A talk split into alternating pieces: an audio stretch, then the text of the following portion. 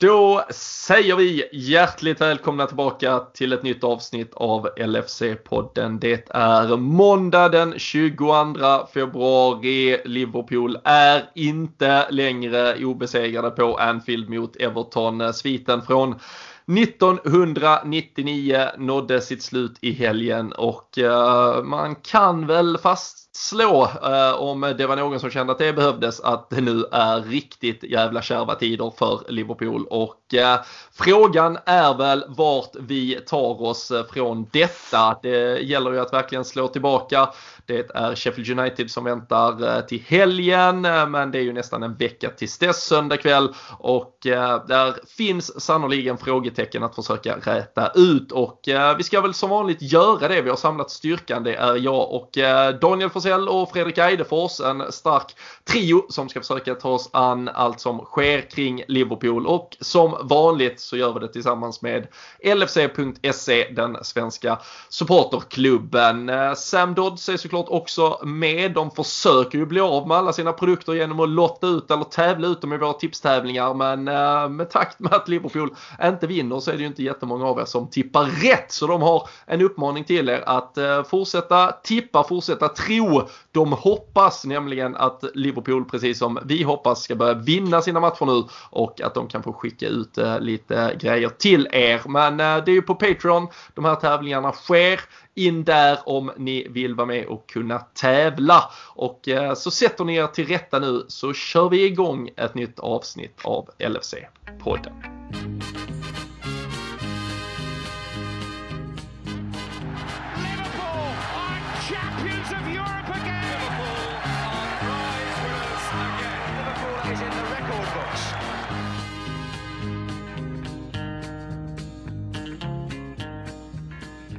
Jajamensan, vi är samlade. Vi kände att vi behövde otroligt mycket kärlek i detta samtal idag, så vi drog in hela artilleriet och får väl börja med att kolla hur läget är med Fredrik Eidefors. Efter att vi, jag höll på nästan att säga för första gången i ditt, i ditt liv, men inte riktigt, men du har i alla fall i någon form av kanske lite mer medveten ålder behövt se Liverpool förlora mot Everton på Anfield. Ja, och det, det, det gör man ju inte gärna om igen, så att säga. Det, det är ju inte jättekul när det väl händer, men nu har man ju upplevt några förluster. Och jag vet inte om vi ska skylla på Danne, men den här jävla tweeten han la ut för några veckor sedan eh, om att eh, efter första förlusten mot, eh, på Anfield, jag vet inte om den åldrades så väl som man kanske hade hoppats. eh, Så att jag vet inte om vi ska lägga skulden hos honom, men det är lite så jag känner att eh, ja, det, vi kanske inte skulle sagt det redan. Nej. Vi sa ju det... det i podden där direkt efter, Fredrik. Det var ju du och jag som spelade in, ja. Då så sa vi det liksom, nu sextioåtta raka, en förlust nu, nu ska vi väl inte behöva ha sextioåtta raka till. Men som jag skrev där efter matchen i helgen, att fan, nu börjar man ju ändå bli orolig. Det är bara sextiofyra kvar nu, så, så är vi i kapp liksom. Uh, on the march for records. uh, Fast det har vi väl redan tagit, tror det var nittiosex år sedan senast vi hade förlorat uh, fyra stycken raka på Anfield. Men uh, du har fått uh, presentera dig själv då, Danne, med de orden. uh, Ska väl också sägas att du tippar ju två noll på förhand, även om det var åt andra hållet. Ja, jag vet inte egentligen om jag sa andra hållet, så fall blev det nog fel. Utan jag, jag tror att det var precis det här tippet jag la faktiskt. Nej, men det, så är det ju. Jag det, hade ingen känsla av att vi inte skulle kunna ta oss tillbaka. Och det är liksom, man gräver ju sig lite längre ner för varje match som går nu helt enkelt. Och, alltså City var ju en lite tuffare känsla. Leicester borta, alltid, alltid svårt. Men den här... Det, det här blev liksom något sorts eldprov, att här kände man att nu, vi slår ändå Leipzig där, och så kände man att nu kan vi vända lite då genom att komma igång i ett derby också. Och det, det är liksom eh, kanske vad som krävs för att få oss på rätt köl. Och så, vad tog det? Två och en halv minut, tre minuter och så är det, mm. är det noll ett i baken, och så sitter man där igen och eh, är väl bara enda som glädjen var att det var arton trettio och inte tretton trettio. Så man fick i alla fall ha sex timmar extra, eller vad det blir, fem timmar extra roligt eh, av livet. Ja, problemet var väl att den tog slut mitt i någon form av att man skulle vara en trevlig lördags, trevligt lördagskvällssällskap. Däremot Kanske inte var ens vackraste stund i livet de timmarna som följde. Men äh, vi pratade lite om det innan vi tryckte igång här, Fredrik. Det är ju, man mår ju fan inte bra av äh, vad det är som sker just nu. Om vi släpper liksom egentligen fotbollsprestationen i sig, utan äh, bara fokuserar lite på vad det, ja, men vad det är för resultat som nu ställs på rad och hur, hur det ser ut och känslan var detta. Liksom, där är inte riktigt någon, någon tydlig signal på att där, ah, det, det man hoppade skulle vara den där Leipzig-vändningen eller uppvaknandet. Det, det föll ju helt platt här i lördags. Ja, men jag, jag tycker att du sa det rätt bra faktiskt efter matchen, eh, och det var lite som, som min känsla var med. Att, eh, ja, jag trodde det var en vändning, men att spelarna som vet vad det här innebär, oavsett om det är publik eller inte, att, att åka till den här matchen eller att komma till den här matchen på Anfield när man vet vad man har att spela för, att det ändå är Everton.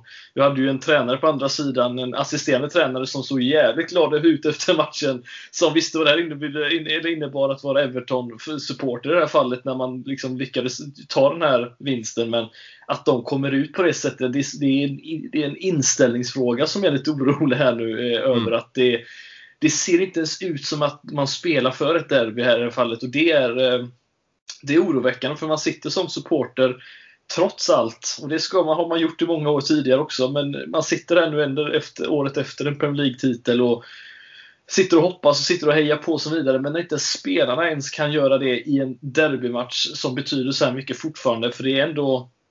det betyder mycket för den här säsongen också i slutändan. Så då blir man lite fundersam över att, eh, vart det här ska vända. Och eh, det har ju det har ju hjälpts med den här Leipzig-segern lite. För hade vi inte vunnit ändå hade det sett eh, betydligt mörkare ut än vad det faktiskt är också. För att det har ju ändå hjälpt en lite, lite, liten del. Men eh, ja, nu tror inte jag att vi vinner Champions League ändå. Då blir den här fjärdeplatsen jäkligt viktig. Och då, ja, när de andra lagen går och vinner och vi inte gör det, då, då blir det mörkt som sagt. Mm. Ja, jag, jag kallar väl det könlöst och obrytt. mm. Och det, nej, men jag, jag tycker det ligger något i. Jag såg att en del folk var ute, så här Liverpool-supportrar var ute efter matchen och uh, nästan på något jävla försök till så här reta Everton-fans för att de liksom jublar över uh, segern och att uh, spelarna firar i omklädningsrummet fast att de ligger på samma poäng. Alltså, det är väl exakt så. Det om då, även om vi hade en massa raka förluster, hade vi slagit Everton, hade älskat att se våra spelare fira. Jag hade velat se Adrian sådär riktigt pajig som bara han kan vara liksom i omklädningsrummet. Men alltså, för fan, visa att ni bryr er om den här jävla säsongen åtminstone. Och eh, det känner jag bara, alltså det får man ingenting av.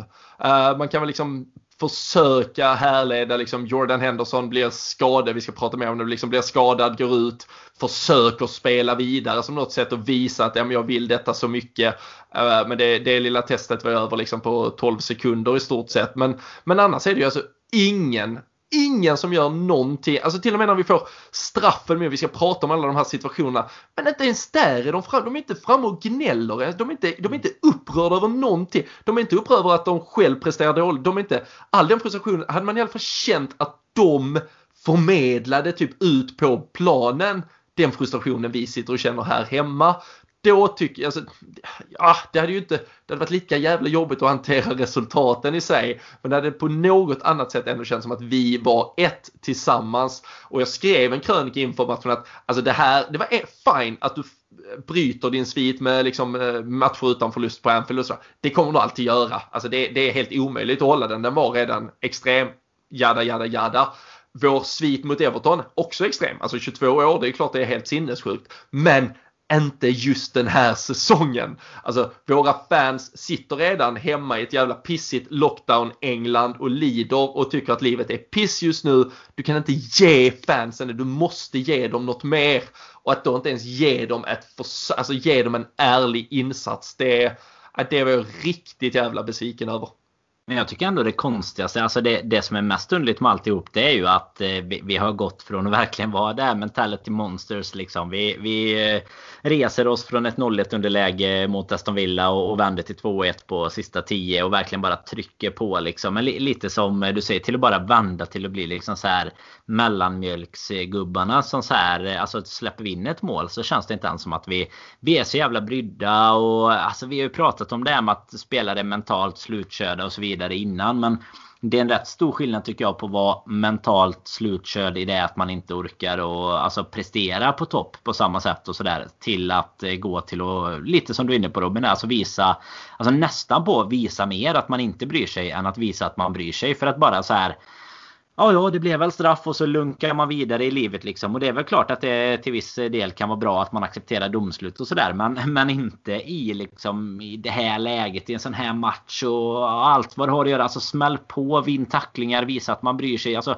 visst, Henderson går in som du säger och försöker spela vidare. Men är det, är det ett tecken på liksom hur mycket du vill det? Eller är det bara ett tecken på att du är lite dum? Att du ens alltså, känner du något till baksidan alltså, ju, eller hamstring? Så, så ska du inte in och spela. Alltså, det ska nej. Du ju veta och det ska ju framförallt läkaren också säga. Alltså, det, nej. Absolut inte gå in igen liksom. Men ja. det, det, det är det som gör en mycket besviken tycker jag, att man så här, att, att det, det verkligen kan vända så. Sen kan det ligga mycket i vilka spelare som, som vi har på planen och inte såklart. Men nej, eh, det känns ju som att vilja, alltså jag tror att så här, lite som du är inne på, man hade varit lika besviken på resultaten.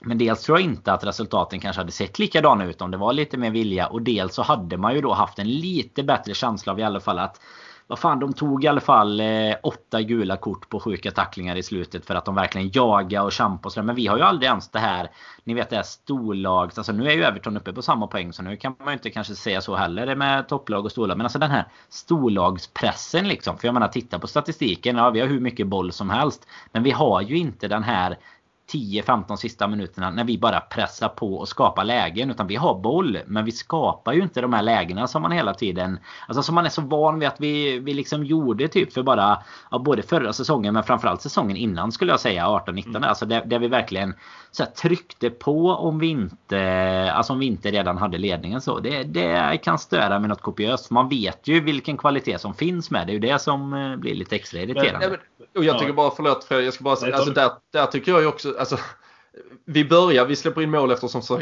två och en halv minut. Där har vi alltså på tre, alltså i, i tre lägen så Thiago, jag tror det är väl han som tappar ut eller sluten till inkast först. Ja, sen, sen nickar han ner den till fel gubbe och sen så pallar han inte riktigt ta jobbet på James Rodriguez. Alltså hade det varit Jamie Carragher som står där nere som mittback så hade han ju mördat honom. Alltså han hade förklarat för honom, det här är ett derby, vad i helvete. Så jag säger inte att man ska dit hela vägen, men där är det också bara så här lite rycker på axlarna och typ skyller på någon annan. Men kunde inte någon annan ha löst det då? Liksom så här, nej, det var du. Alltså, du var, vad fan gör du? Ah, det, nej, det irriterar. Där är, det är någon, alltså jag fattar. Alltså det här är, många av de här är världens bästa fotbollsspelare. Alltså de har, de har någon, något mandat att vi, veta och tro på sig själv och sina styrkor. Men när du inte får utlopp på den styrkan, då måste du faktiskt gå ner i, i gräva lite djupare i dig själv och säga, vad kan jag då erbjuda på den här fotbollsplanen? Och där tycker jag att de flesta ah, inte lever upp till någonting just nu. Nej, det är, det, det är fascinerande som sagt. Jag, hur det här med attityd och allting kan, kan se ut. För jag tycker ändå att kollar man, går man tillbaka i den här säsongen så, så fanns det ju ändå en en brytpunkt där jag kan tycka att det, det, det började som sagt, och det är inte bara vad vi tycker utan vad vi statistiskt sett också. Då tar man den här matchen mot West Bromwich och det ett ett målet de gör där i, vad är det, åttiotre minuter eller någonting. Det, det är lite så här butterfly-effekt på det hela. Alltså, det, en sån liten grej att släppa in det sista målet har ju verkligen förstört allt den här säsongen. Mm. Det har varit intressant att se lite hur, alltså om man har vetat lite nästan för facit, så här, var, vart hade vi varit om det, vi hade kommit därifrån med en ett noll-seger i slutändan.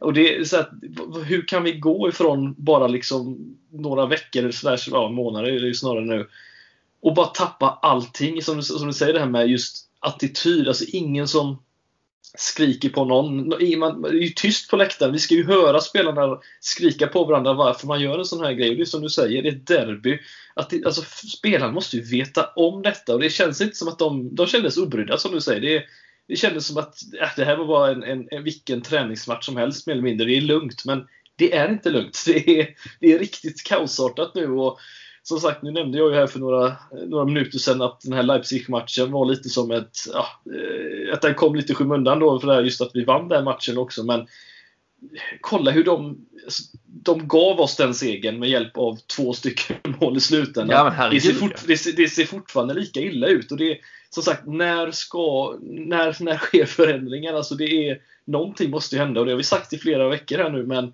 man blir ju så trött, för man sitter ju här med inget svar. man bara upplever samma sak vecka ut, vecka in hela tiden. Och det är, jag vet inte riktigt vad man ska göra. Som sagt, man bara ja. sitter där och bara vet precis vad som ska hända. Det är helt sjukt.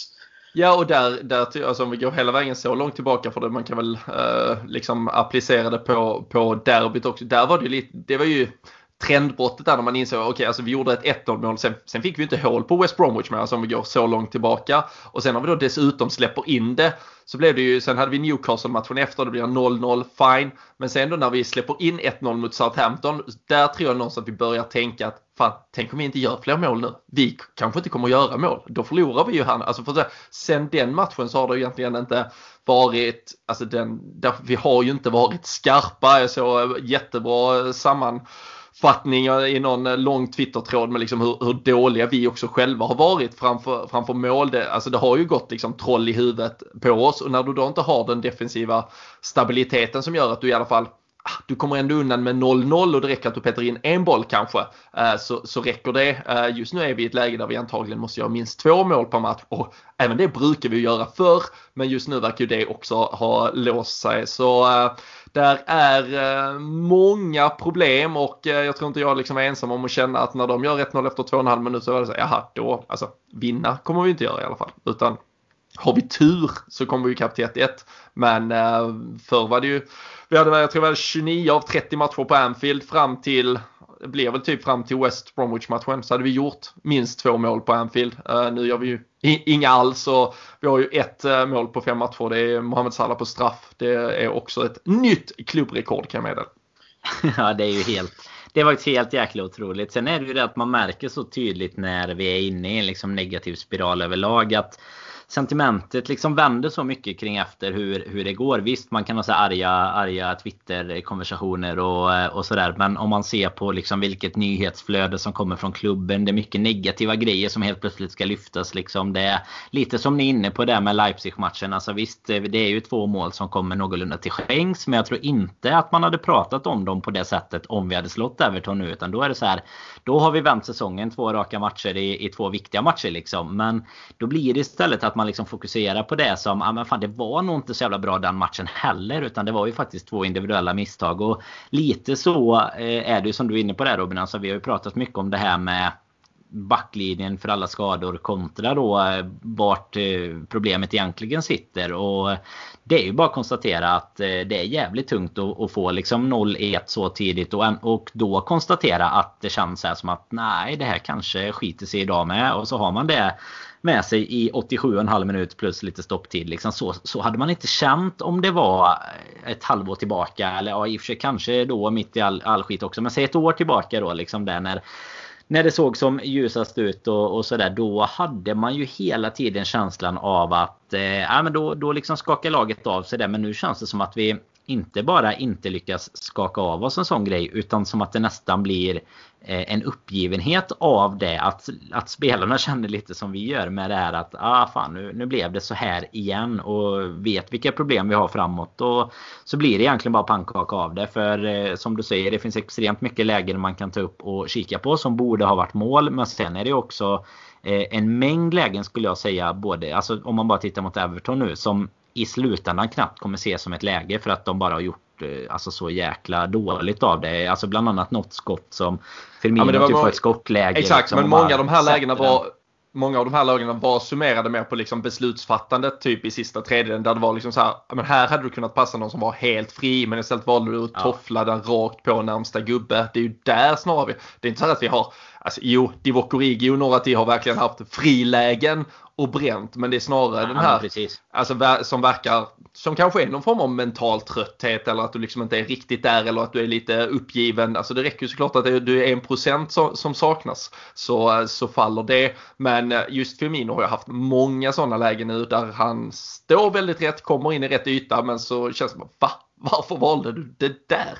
Du, du kunde ju skjutit med andra foten eller i andra ja. hörnet, eller bara passat eh, egentligen. Så, så är det ju, du hade fyra, fem alternativ som var bättre. Och eh, det är ju ett problem just nu, eh, absolut. Som, eh, det är som jobbigt måste... när man tänker så här, du vet, det är jobbigt när man tänker så här med, det måste ha varit touch. Då vet man att skottet har varit riktigt dåligt. Man bara, det måste i alla fall vara hörna. Så kommer reprisen ja. och man bara, fan också, det var, det var inte ja. ens det.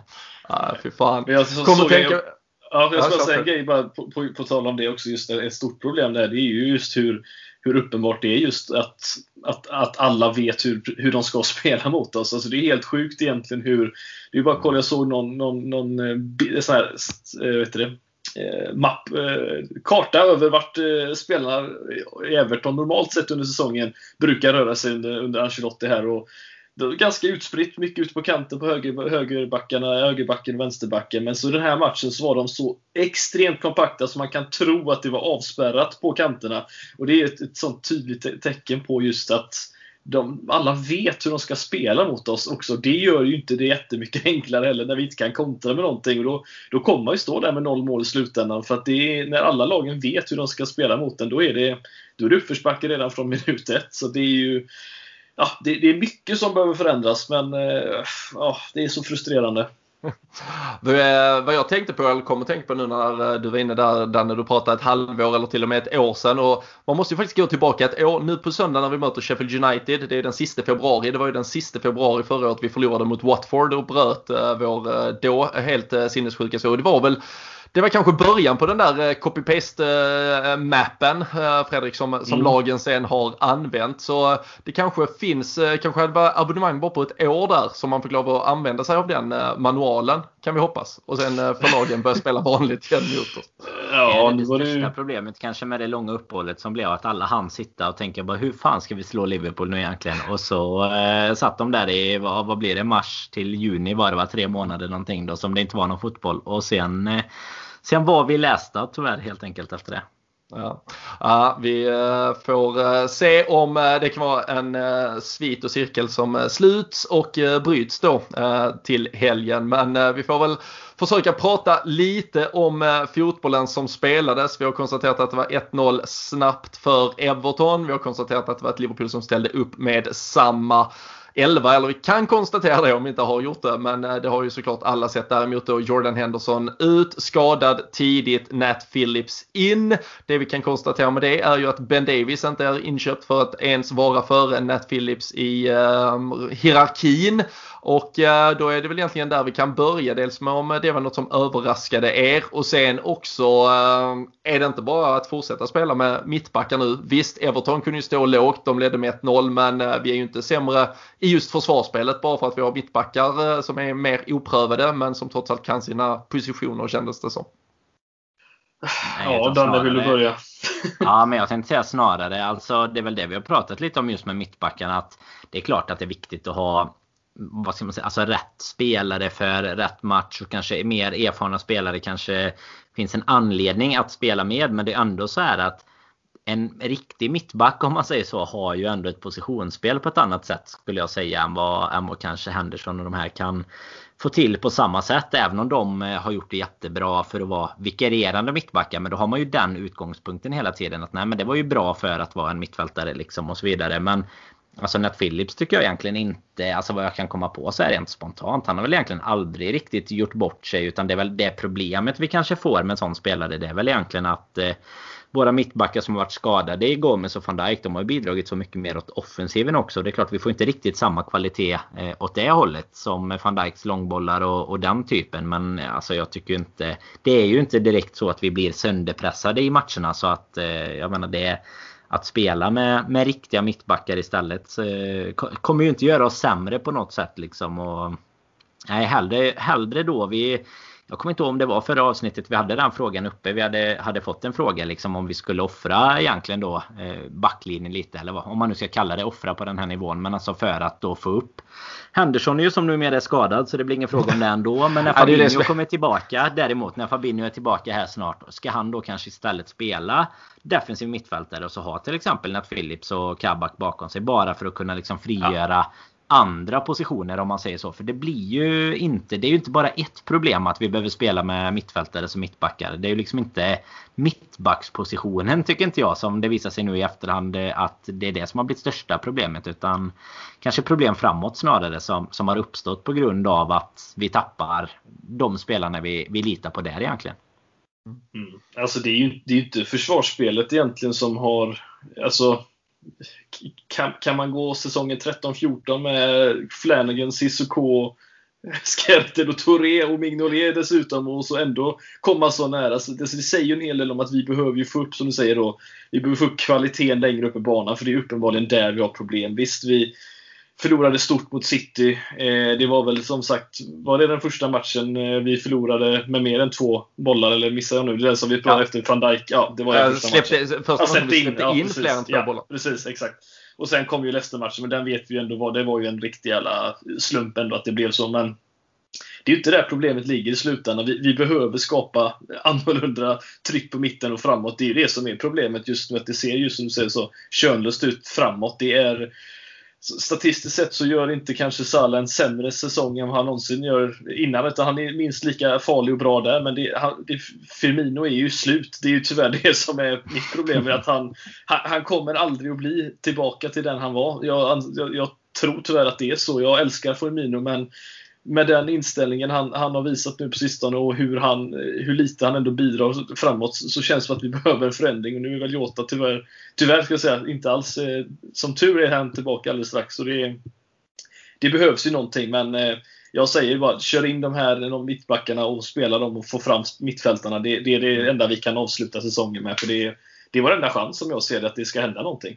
Ja, nej men det, ja, det håller jag med. Vi pratade ju om, det var, då var ju fortfarande Jordan Henderson skadefri. Nu, nu har vi ju en, en skada där också. Då var vi väl inne på att kanske Fabinho man får upp Henderson. Men nu när situationen är som den är, Henderson riskerar vara borta upp till fem veckor är väl de första rapporterna. Vi får, man får väl avvakta och se lite där. Men då känns det ju som, om det nu är Nat Phillips som går före Ben, Ben Davies, så får det vara Nat Phillips och Kabak, och så får man sätta Fabinho framför dem och skydda den, den ytan istället. Så att vi, vi på så sätt stänger till lite. Och vi får ju också ett mycket bättre, alltså vi får ju en, vi, vi får ju ett uppspel som, som är mycket bättre. Alltså Gini Wijnaldum har ju inte alls kommit till sin rätta i den rollen där han har använts, och eh, ska man få ut någonting av honom på de här få månaderna som nu är kvar på hans kontrakt, så, så ska han ju spela i en ja, men, nummer åtta roll eller lite mer framskjuten eh, som en av de tre på det mittfältet. Men där han springer runt just nu i något vakuum, visst han är, han är bra, eller i alla fall bättre än vad han har varit vissa andra matcher, när det blir som mot Leipzig, när det liksom spelas på, på väldigt väldigt hög eh, intensiv nivå, eh, då kommer han lite mer till sin rätta. Men eh, i, i de här matcherna så är det ju så frustrerande och och se honom, och tyvärr så gäller ju exakt detsamma med, med Thiago. Så det är ju inte heller egentligen en konkurrenssituation tycker jag för, för både Fabinho, och även om Henderson hade varit tillbaka så de hade ju gått, de hade ju joggat rakt in i den startelvan och skickat ut de andra en efter en egentligen från det där mittfältet. Ja, nu är det väl snarare frågan om hur, hur vi, om man nu då ponerar att vi ska sätta upp Fabinho på mittfältet och eh, Kabak och Nat Phillips till exempel bakom, då, då är ju, skulle jag snarare säga att frågan är vem av de två som ska spela bredvid Curtis Jones i den offensiva rollen. Så det är, det är liksom till och med på den nivån att eh, han har sprungit förbi de båda liksom, och sen kommer en Naby Keita tillbaka nu också, så att eh, det, det finns liksom ingen anledning att spara på honom just nu heller, utöver att han, han går i sönder och såklart snart. Men eh, det, det är ju bara alltså försöka förändra det som förändras kan, utan att eh, gö, göra en så här total rokad av spelsystem och sånt, för det kan vi ju uppenbarligen inte göra med det vi har just nu. Så, oh, det... Och det, och det är ju egentligen en annan fråga, vilket är helt sinnes att, att göra samma, alltså vi gör samma sak hela hela tiden. Alltså inte, alltså herregud, ja. Alltså när jag spelade P tolv så var det i alla fall kantbyte på liksom ja, exakt. Ja, men gör någonting. Alltså för fan. Det är ja, ingen som, det som är tungt. De är ju låsta. Det är helt sinnessjukt. Ja, men man, man känner ju inte heller så här på förhand att eh, fan, den här matchen kanske vi ska, ska kunna ställa upp med ett eh, fyra fyra två med en diamant eller någonting istället. Alltså det känner man ju typ aldrig, utan man känner ju så här, det må, alltså Salah, Firmino och Mané, om de ska spela, de måste spela på sina respektive positioner. Sen har vi vårt tremanna mittfält. Alltså det är Robertson och Trent liksom måste spela på sina yttrar med lite uppburna positioner, och de har ju inte heller rosat marknaden denna säsongen liksom. Så att man borde ju bara kunna ha en en plan B liksom, för nu uppenbarligen så är det ju lite som Aide var inne på innan, alltså det är ju sönderläst liksom, och ja, det är klart att vi kan göra bra matcher ändå, men någonting måste ju kunna hända. Ja, men det sjuka är ju att både Salah och Mané är dessutom superbra när de går centralt. De har ofta gjort ja. jättefina insatser där. Mané har varit superbra till höger många gånger. Alltså, gör ja. någonting i alla fall. Nej, det, det är jättemärkligt. Uh, sen, sen ska jag inte göra dig besviken, Fredrik, men uh, Roberto Firmino har faktiskt också exakt samma produktivitet vad gäller mål och assist som han hade förra säsongen, uh, utslaget. noll komma fyrtio... Jo, men det är fortfarande för dåligt. Ja, uh, Sadio Mané däremot har gått från noll komma sjuttiosju poäng om vi räknar ihop då mål och assist per match till noll komma fem. Han ja. tycker jag faktiskt är säsongens stora besvikelse. Ja, jo, men jag, jag, jag håller med med det faktiskt. Men sen, sen tänker jag faktiskt slänga in det här. Och det, och det är ju så att vi säger att han aldrig blir trött eller går sönder. Men nu måste han ju sprungit in i väggen. Alltså, alltså ja. så mycket han har spelat de senaste åren. Tar två veckors semester förra säsongen. Knappt ens det. Kommer tillbaka, blir inbytt mot Norwich. Han fick inte ens vila en match liksom. Och alltså, det är ju det är inte konstigt att sånt här händer i slutändan. Och vi har sagt det med laget också. Vi tycker också att det känns i situationstecken rimligt att de går på några miner som man inte gjorde förra säsongen. Men nu är det ju verkligen så att man känner inte igen spelarna. Det är ju det som är det jobbiga, att man, man ser inte de tendenserna som man gjorde tidigare. Visst, han kanske inte gör lika många mål då, men att han fortfarande dyker upp på samma ställe och gör samma saker, det, det är fortfarande väldigt olikt honom just nu. Och det, det är det många som är, men egentligen inte någon som ser sig lik ut i slutändan. Och det är, nej, det är, det är fruktansvärt tråkigt att se, men eh, jag, jag står fast fortfarande vid det. Att eh, det, det är nog dags nu man ska hova upp för storstjärnorna som ska byta, byta Firmino, tycker jag. För det är... Eh, det ser alldeles för... Eh, För, för ja, mycket det... boll, för lite, för lite liksom verkstad i det hela. Det, det händer liksom ingenting. Det är bara ner och droppa ner och liksom försöka med lite snygga assist. Nu gjorde han ju bra mot... Ja, vilka var det nu? Mot, den snygga assisten var mot senast. Well, uh, uh, Leicester. Leicester, tack. Uh, och, uh, men, men mer än så blir det ju inte just nu för honom. Och, det är, och vad är han, trettio nu? Det är, vi har sagt det tidigare, att åldern är... Han pikar inte längre, det är det som är jävla fin ålder i den då, skulle jag säga. Man är många, många här pikar, många pikar när man är trettio, måste jag säga. Men jag, jag vill också vara lite säker kanske, men inte rent fysiskt. Nej, och jag hade inte gjort det bättre som som mitt anfallare, kan jag säga, i Liverpool just nu heller, tror jag inte. Men kanske lika bra, samma statistik ungefär. Men ja. för, för att vara lite contrarian mot er där i i Mané-frågan, så tycker jag ändå att man ska binda ihop det med lite det vi pratade om innan. Jag håller med såklart om att det är en spelare man absolut förväntar sig mer av poängmässigt sådär. Men jag tycker ofta faktiskt att det är han som har varit på andra sidan av de här felbesluten som vi pratade om tidigare. Alltså det är han i många lägen som inte har fått bollen som han hade kunnat lägga in i ett öppet mål. När det är typ Salah, Firmino och de här som har tagit skott istället. Alltså där han ändå har löpt relativt bra och rätt sådär. Sen...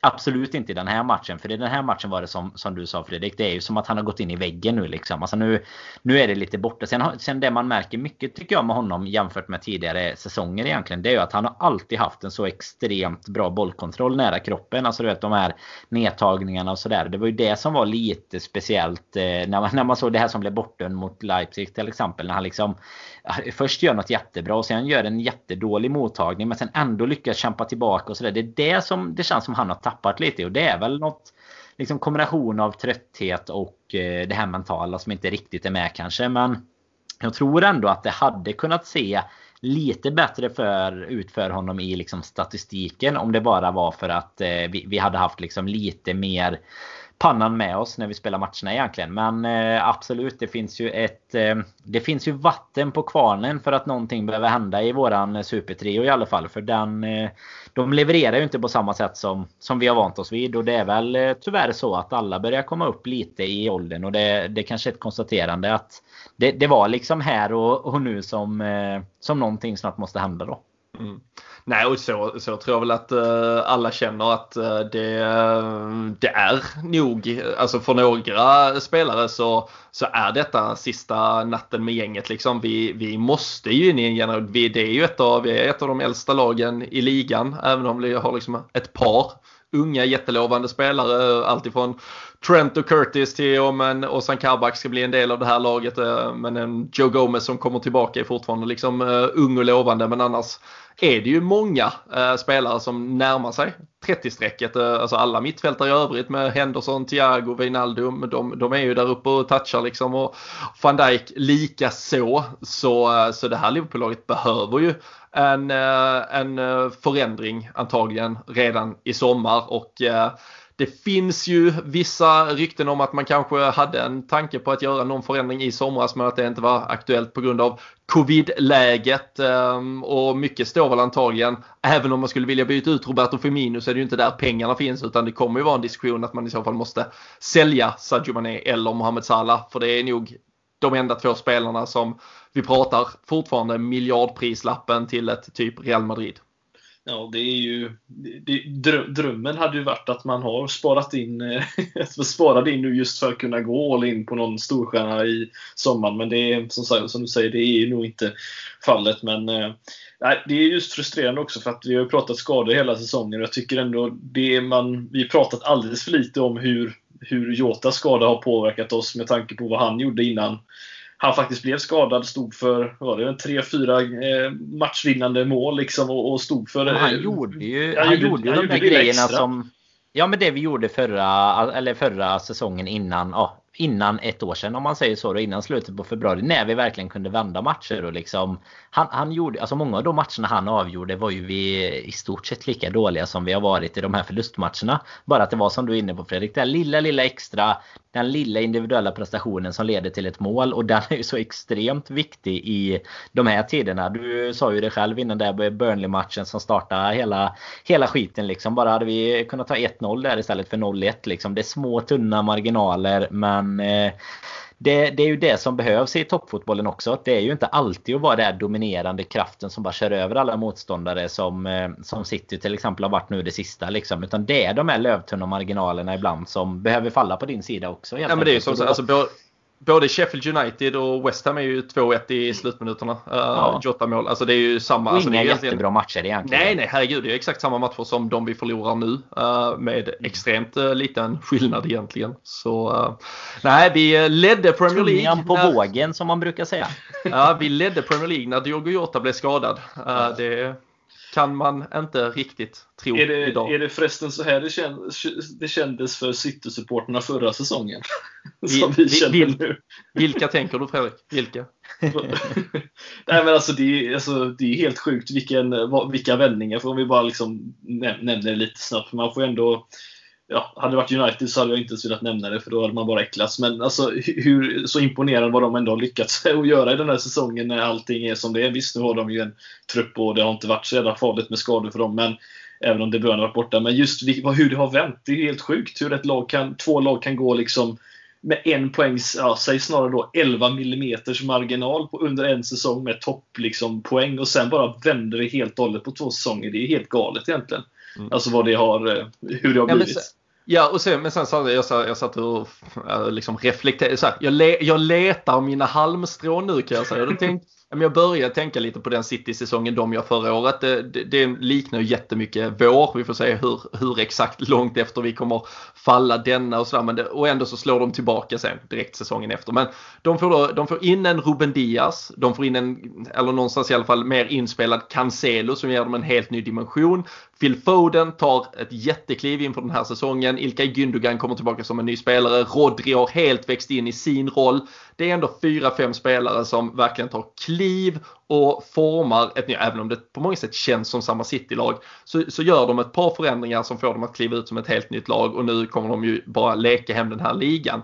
Chelsea hade vi, det är väl är det fjorton femton de mm. vinner, sen kommer de tio femton sexton och sen vinner de sexton sjutton igen. Något sånt i alla fall. Alltså du, du, du behöver kanske ibland blåsa ur de här lagen som har gått på lite samma cylinder med lite samma lag. Och jag, alltså som sagt, jag, jag griper verkligen bara potentiella halmstrån här som ska kunna eh, tala för att det i alla fall finns något jävligt mycket positivare att vänta när saker och ting verkligen faller på plats igen. Det kan behövas att vi får en hel försäsong, och jag hade haft jävligt svårt att acceptera att vi liksom kommer sju åtta för att ja, men Chelsea kom ju tio en gång här för fem sex år sedan. Det, det liksom blir inget plåster på någonting, men jag tror inte, och liksom det är bara, vi har ju liksom två jättetydliga exempel på vad de senaste fem sex åren som bevisar att det här händer för mästarlag. Det är liksom inget unikt för Liverpool att det sker, men det, det är ju klart att det smärtar att, att se det från första paket. Mm. Ja, det är väl bara det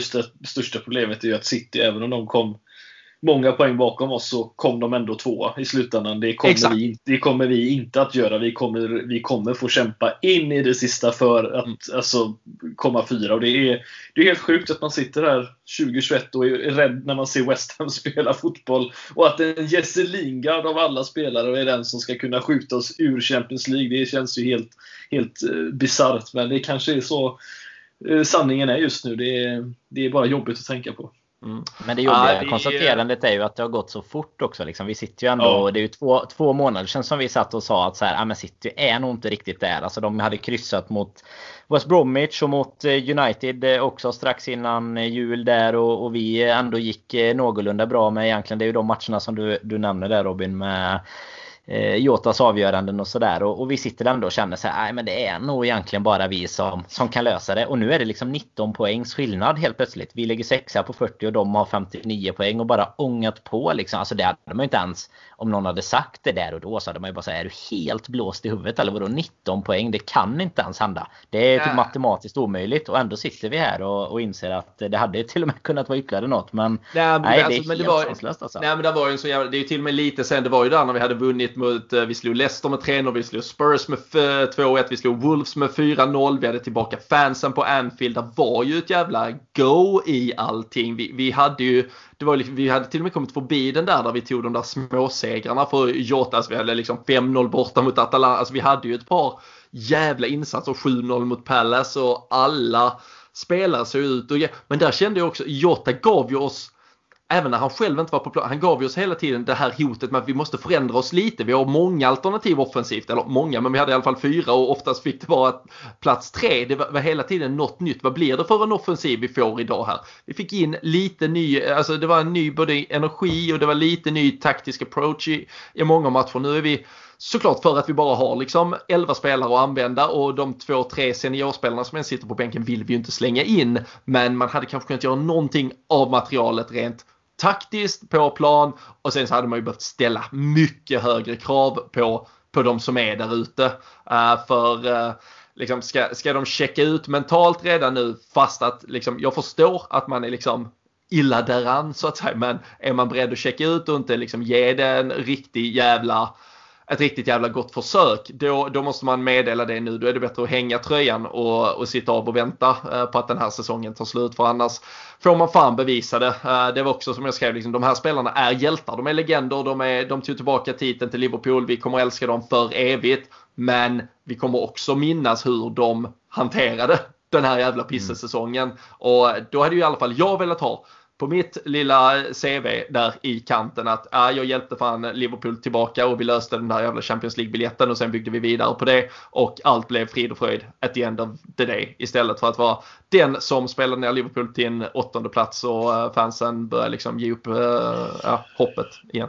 Ska man börja, ska man börja plugga på eh, Kazak- Kazan, eh, Kazakstan eh, topplag liksom, vad de heter och vad man får spela nu och vilka tider man får börja spela matcher klockan sex på onsdag och torsdagar. Det är ju hemskt bara att tänka tanken. Alltså det är bättre att spela i Europa överhuvudtaget, känner jag. Alltså det är ju hemskt att behöva tänka på att man ska hamna där i slutändan. Men eh, alltså det, det, det, det krävs ju verkligen en, en, en, alltså en stor förändring. Alltså för att det här är ju, nu, nu är det tuffa matcher som kommer komma här i slutändan också. Vi har ju Chelsea som vi möter inom kort också. Det, alltså vi måste ju börja vinna en match. Alltså det är egentligen börja med det, sen får vi ta det därefter. Men, eller kanske ska vi säga göra mål, kanske snarare är egentligen det första. Men eh, sen vinner man ju matcher i så fall.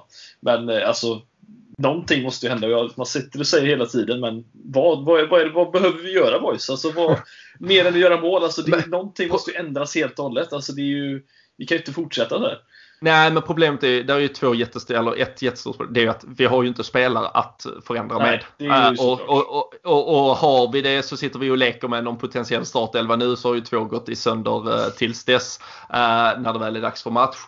Man pratar ju alltid om, jag skulle bara säga det lite i förbifarten, man pratar ju alltid om liksom, nu är det viktigt att börja vinna igen, men som sagt, som du nämnde, alltså City möter West Ham som vi plötsligt nämner som någon konkurrent här. Vi får ju hoppas att City fortsätter vinna då, det är väl bara att acceptera deras för Språng. Sen har ju Chelsea Manchester United, så vi måste ju faktiskt sitta och vara Manchester United-supporter också i helgen. Och vi har ju Sheffield United då, som vi måste ta tre poäng. Och sen så har vi Chelsea därefter. Det finns ju, det är ju sjukt att man får lite livlinor här hela tiden, men tar vi två vinster där, då är vi snabbt upp igen och så vidare. Men förlorar vi dem, eller en och ett kryss eller någonting, Då, då är det ju, ja, det, det har varit illa länge, men det kan, det kan bli värre. Men det är ju en ruskigt viktig period som väntar.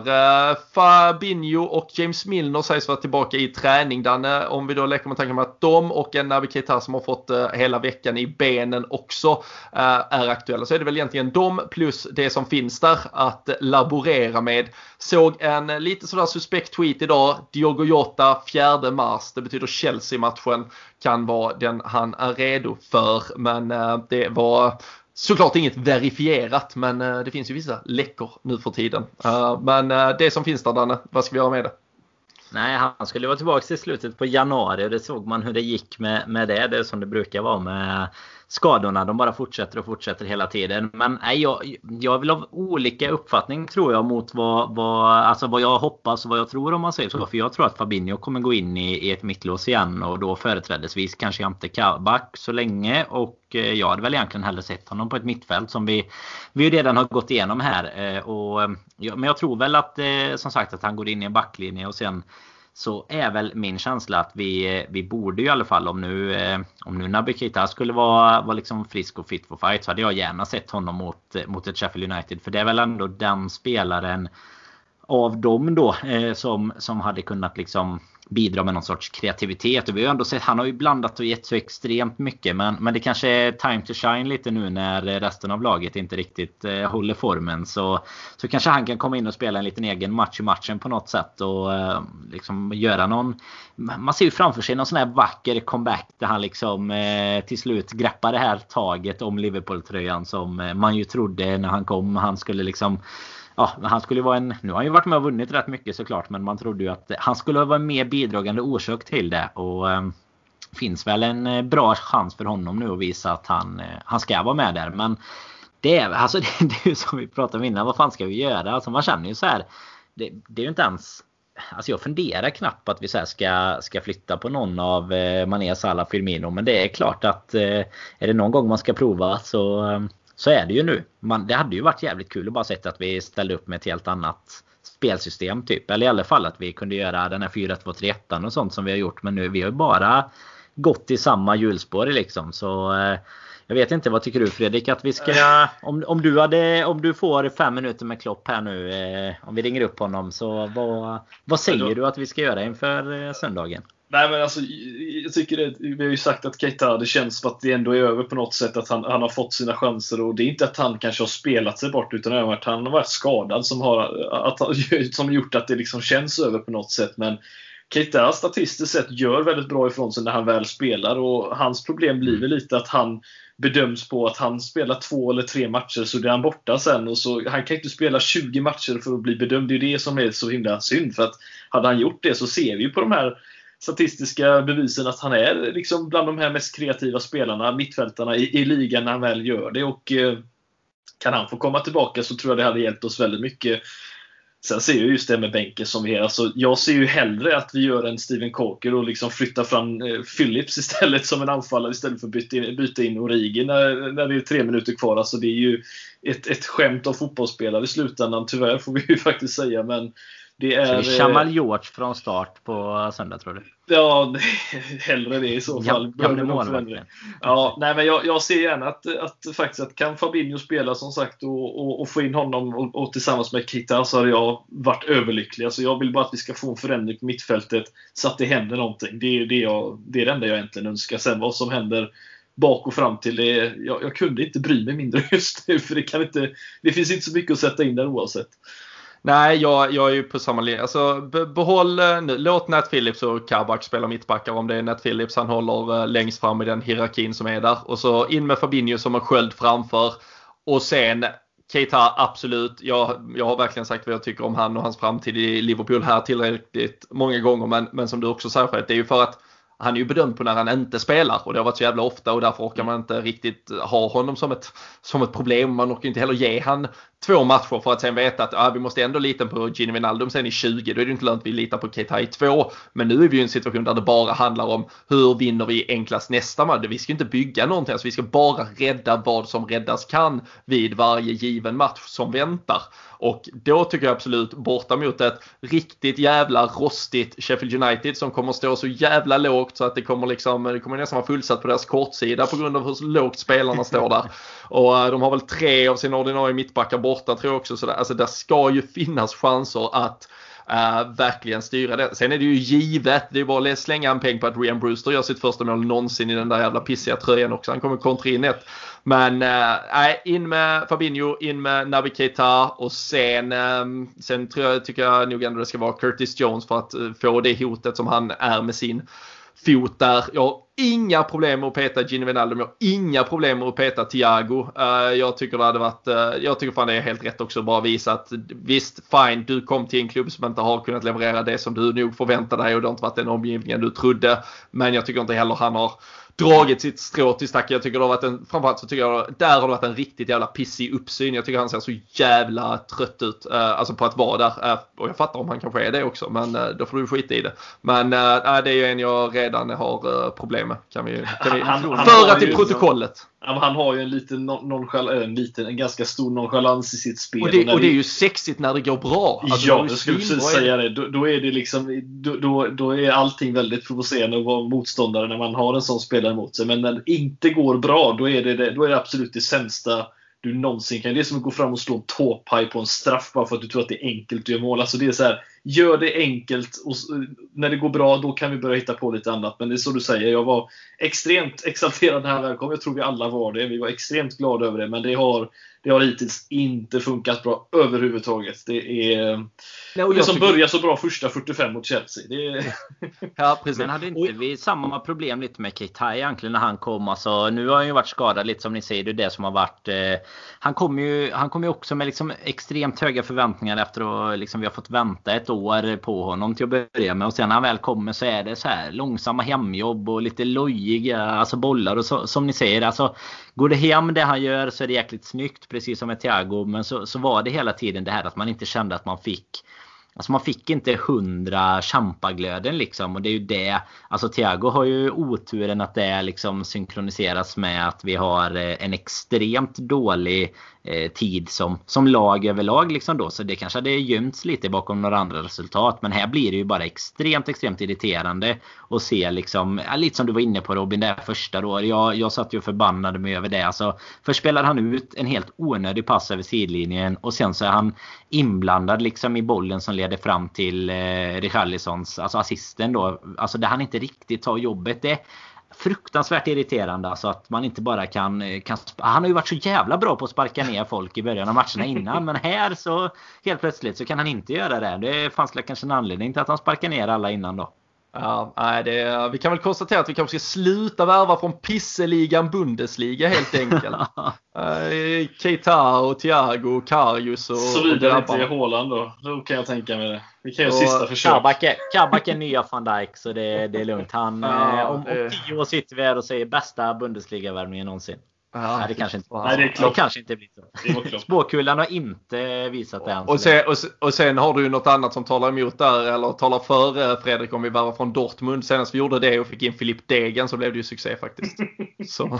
Du, jag kan det... faktiskt bara, bara nämna en rolig, rolig grej här innan. Som en Dortmund-värvning. Jag, jag måste bara nämna detta. Under tiden ni spelade in deras fantasyavsnitt förut så körde jag ett Liverpool-quiz som alla spelare som har spelat i Liverpool sedan tvåtusen till tvåtusentio.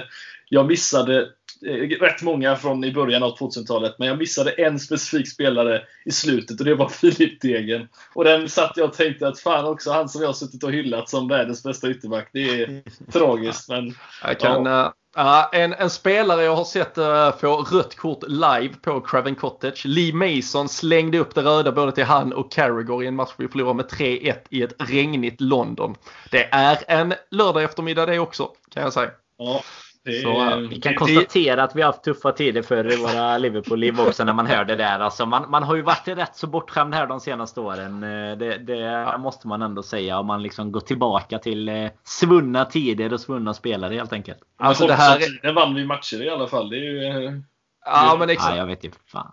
Ja, det här är ju, jag kan ju, om man då ska ge lite så perspektiv, det här är ju alltså också, det här är ju hösten efter vi nästan vann titeln noll åtta noll nio, och noll nio gör vi ju det fantastiskt, men hösten noll nio är vi ju otroligt usla, och då åker man och ser oss förlora med tre ett på Craven Cottage, två röda kort. Nathan Eccleston blir inbytt i något desperat försök att jaga kvittering. Så, fick vi inte två röda den matchen? Jo, jo, Carragher också. Carragher, ja, ja. Uh, var där mitt hat föddes till Lee Mason i alla fall, och det lever och frodas starkt än jag har, idag. Jag har ett starkt minne av att det var en situation där han gjorde mål dessutom, där, där Köjt gjorde en gidtackling på för inkast, och så gör han mål. Jävla, så jävla dum i huvudet. Har ni sett att han har gått och klippt sig förresten, Köjten? Ja, otroligt. Han är, han är ju han är ju singel på marknaden nu. Han måste, måste ju såklart fixa. Men det var ju det var en liten besvikelse. Det var ju det karaktäristiska håret såklart. Det är väl det som hade gett damen om någonting, tänker man. Men, fast ja, den största förändringen är ju faktiskt Fernando Torres, måste ju säga. Har ni sett honom eller? Hulk. Muskelknutten menar jag. Ja, precis. Vad hänt där? På tal om otrolig. Spelare från noll nio. Otrolig gym. Han och Robbie har sparrat tillsammans på gymmet. Ja, min min man ser Robbie nu i corona i coronatider här, Aida, så du kommer att spräckt varandra t-shirt här nu när han spänner upp sig. Är det som Gonzalo Higuaín för några år sedan eller är det, Nej, det, är, som är, det, mer det är som Torres? Ja, ja, det är som Torres. vi, vi får se, vi kan lägga upp någon omröstning sen om det är Higuaín-kroppen eller Torres-kroppen. Jag vet inte om någon vill se någonting, men Ronaldo, Ronaldo-kroppen. Ja. Men när man är på Fernando Torres så, så måste man ju faktiskt stanna vid Luis Suarez också. Såg ni hans svar till Steven Gerrard på Instagram inför derbyt? Ja, vackert. Ja, det är för skön alltså. Ja, ja, det är ju för, för, för det första på bilden, men det var ju skönt också att han anser att han gav honom tre mål, men han gjorde ja, ju ja. City också, så att det ja, ja, jag var, man, man minns ju såklart, man får väl ge lite kontext eh, till det, men Steven Gerrard la upp eh, bild från derbyt tretton fjorton när vi vinner med fyra noll. Gerrard nickar ju in en hörna. Jag tror det är ett noll målet. Mm. Uh, jag var på plats, men uh, minns mest uh, Sturridge uh, show. Han vill ju göra hattrick sen, men bränner en straff. Men uh, utklassning av lillebror var det. Uh, så Gerrard lägger upp en bild på när han springer ut och firar det mot Suarez. Uh, varpå Suarez svarar typ "Great times, it was nice setting up the hattrick for you." Eller "I gave you the hat-trick." Ja. uh, Och uh, det är ju sympatiskt och härligt att man liksom har gett någon ett hat-trick. Det är inte så att Gerard har gjort någonting själv här. uh, Och uh, jag tänkte fan, hat-trick, han gjorde inte hat-trick i den matchen, men så kan man inte, han gjorde ju det två år tidigare, gjorde han mm. ett hat-trick. Och uh, där är det ju faktiskt, när man sen då tittar på bevismaterialet, så är det ju svårt att inte ge Suarez rätt. Första är väl lite mer på, på egen hand från Gerard som lyfter in den, men sen är det ju två öppna mål han får. Men jag kan tänka mig att för en videoredigerare som dig, Fredrik, så, så hade du ändå, du kunde ge Suarez delvis rätt i hans uttalande. Goda tider detta. Tider då man gjorde mål på, mot Everton på Anfield. Ja, Jay, Jay Spearing från start, Andy Martin Kelly, Kelly. Ja, Martin Kelly skjuter ju fram där innan Gerard gör ett noll-målet. Så. Herregud. Det är tur ja. att vi kan sitta här efter en förlust mot Everton på Anfield och ändå vara lite glada i alla fall nu efter, vad är det, en timme eller något sånt där. Det känns ju jäkligt skönt på något sätt. Alltså det är väl också, men det är ju det man lär, och det, det är grejen det är ju med hela supporterskapsgrejen, att man kan sitta och vara arg och alltihop, men sitta och prata med Liverpool-supportrar och, och liksom få sin terapitimme, det, det gör rätt bra för själen alltså. Det, ja, men det är ju det, det som gör lite ont i slutändan också, att man säsongen. vet så här. Ja, men precis, man vet hela tiden att man så här på, på till helgen sitter man liksom där igen och bara så här, ja men det kommer nu, nu kommer det, det kommer, gå bra. Och det är så här, ja, det gör ju lite ont att det är så varje gång. Man, man är ju som, det är ju som ett beroende liksom. Man så här, man må, man, vad ska man säga, baksmällan efter en sån förlust liksom är tung som fan att ta, men det, det, sen sitter man där med korken i handen på, på söndagen då liksom och ska ja. konsumera och, ja, och så kan det gå åt helvete igen helt enkelt. Men också det, och jag hoppas ju att denna, det är väl det roligaste i, i, i då annars dystra tider med att göra den här podden, och förhoppningsvis dels att, eller framförallt får vi chansen att snacka av oss, men att förhoppningsvis några känner att det är någon form av lite, som du nämnde där, terapi, eller liksom att man får känna att man nästan själv har snackat av sig. För det är ju det man sa, hade man i alla fall bara kunnat gå ner på puben sen, träffats allihopa, levt lite vanligt, kanske veta att man skulle ha någon resa, och det är ju fan, det är ju supporterskapet man mm. är förälskad i. Det är ju inte liksom bara ett, ett lag som vinner massa matcher. Uh, det är ju jättekul när vi gör det, för det förenklar allt det andra. Men uh, nu, alltså hade man hade man fått välja att okej, okay, vi fortsätter så här utan publik och du kommer aldrig mer kunna åka på en match, så hade man ju inte tagit det för massa titlar. Det hade varit helt oväsentligt. Utan det är ju att få det andra, och när man då inte får någonting just nu, där man känner liksom förra säsongen för ett år sedan här, så satt vi och förväntade oss liksom en avslutning där det skulle vara, där det var spelmässigt fantastiskt och vi skulle dessutom få uppleva det tillsammans. Wow, nu sitter man istället, det är spelmässig katastrof och vi måste dessutom sitta gömda på våra egna jävla uh, hörn och följa skiten. Så det är, det är den uh, biten tycker jag fan är tuffast just nu, att man inte riktigt har någon Ah, får utlopp för det uh, i, liksom, man vill ju, precis som man vill se spelarna liksom, uh, svettas och skrika och blöda för klubben, så vill, hade man ju velat göra det själv också. Jag vet vad du vill göra, Robin, efter matcherna. Du vill, du vill ner, rulla in på sanden efter en förlust mot, hemma mot Swansea, så vill du bryta arm med fyra scouser och sen bara stå och sjunga i en och en halv timme, och sen mår man rätt bra igen, alltså, då har man glömt den där förlusten. Sen är det helt skitsamma om det sitter tre Twitter-troll där hemma och tycker att det är kul att Liverpool har förlorat en fotbollsmatch, för de bryr man sig inte säga om det. Nej. Ah, nej, jag, jag, jag skulle bara säga att jag, jag, tar, jag tar också tillbaka det jag sa förra säsongen, eller förrförra, att eh, så länge Liverpool vinner ligan en gång i min livstid så skiter jag vad som händer efteråt. Jag tar tillbaka det, bara så ni vet. Jag, jag ångrar lite att jag sa det där, för det har, det har inte blivit bra ändå. Det, jag hoppas på lite gladare tider, men nej, det... Ah. Var det, var det kanske du som jinxade då, Fredrik? Eller var det verkligen jag som jinxade förlusterna? Eller var det Nej, du jag som jinxade ju, när du sa det? Jag jinxade ju snarare fram en, en, en titel i så fall, om, om, om något. Du, men, var det, men var det värt det? Ja, precis. Det är den frågan du behöver ställa. Alltså, Nej, men det är ju... Den, den, det konstaterandet gjorde väl de flesta, känns det som, och har gjort många gånger om åren innan vi, vi tog våran titel där, som, som var först under våran livstid då. Så att nej, för fasen, den...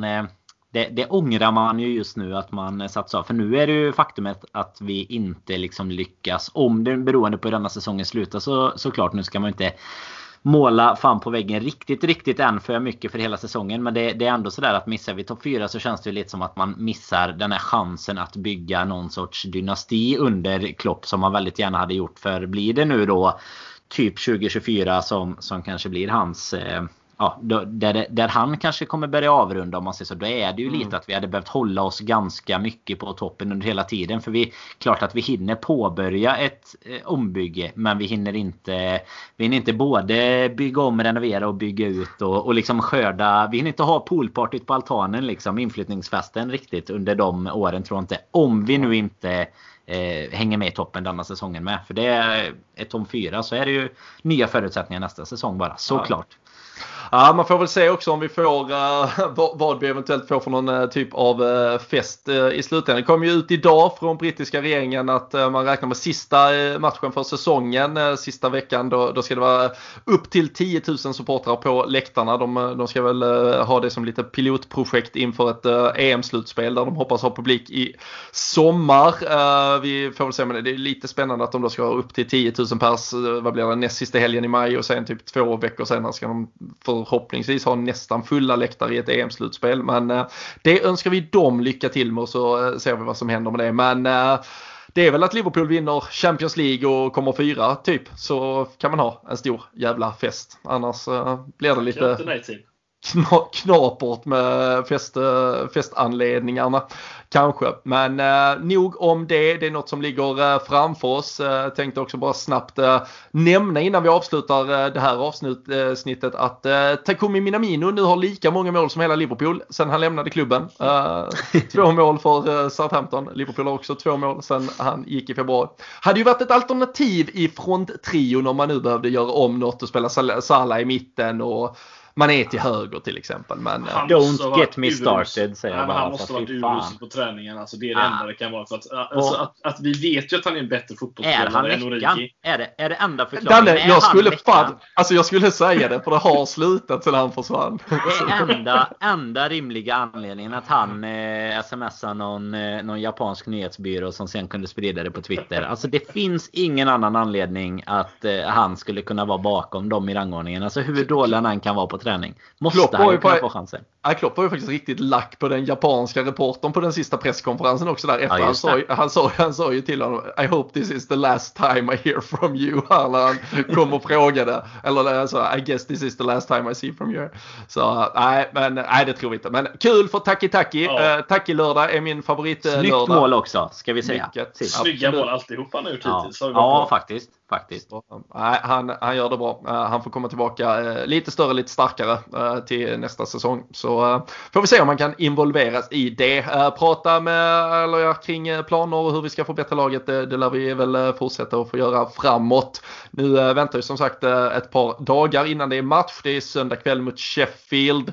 Vi uh, gör inget avsnitt inför det, men det kommer finnas lite specialavsnitt. Uh, vi har ju våra fantasy-tävlingar som vi kör på, ja, men i fantasy-ligorna, och L F C-podden har ju sin ordinarie liga och så en vårsport också som vi hoppas att ni redan är med i. Men är man Patreon så får man ju lite extra poddar där vi dyker ner i hur det går där. Och dessutom så kommer det framåt helgen också ett ytterligare specialavsnitt på Patreon med tanke på att det väntar en Champions League-returmatch mot Leipzig om några veckor. Så har vi grottat ner oss lite i andra minnesvärda returmatcher.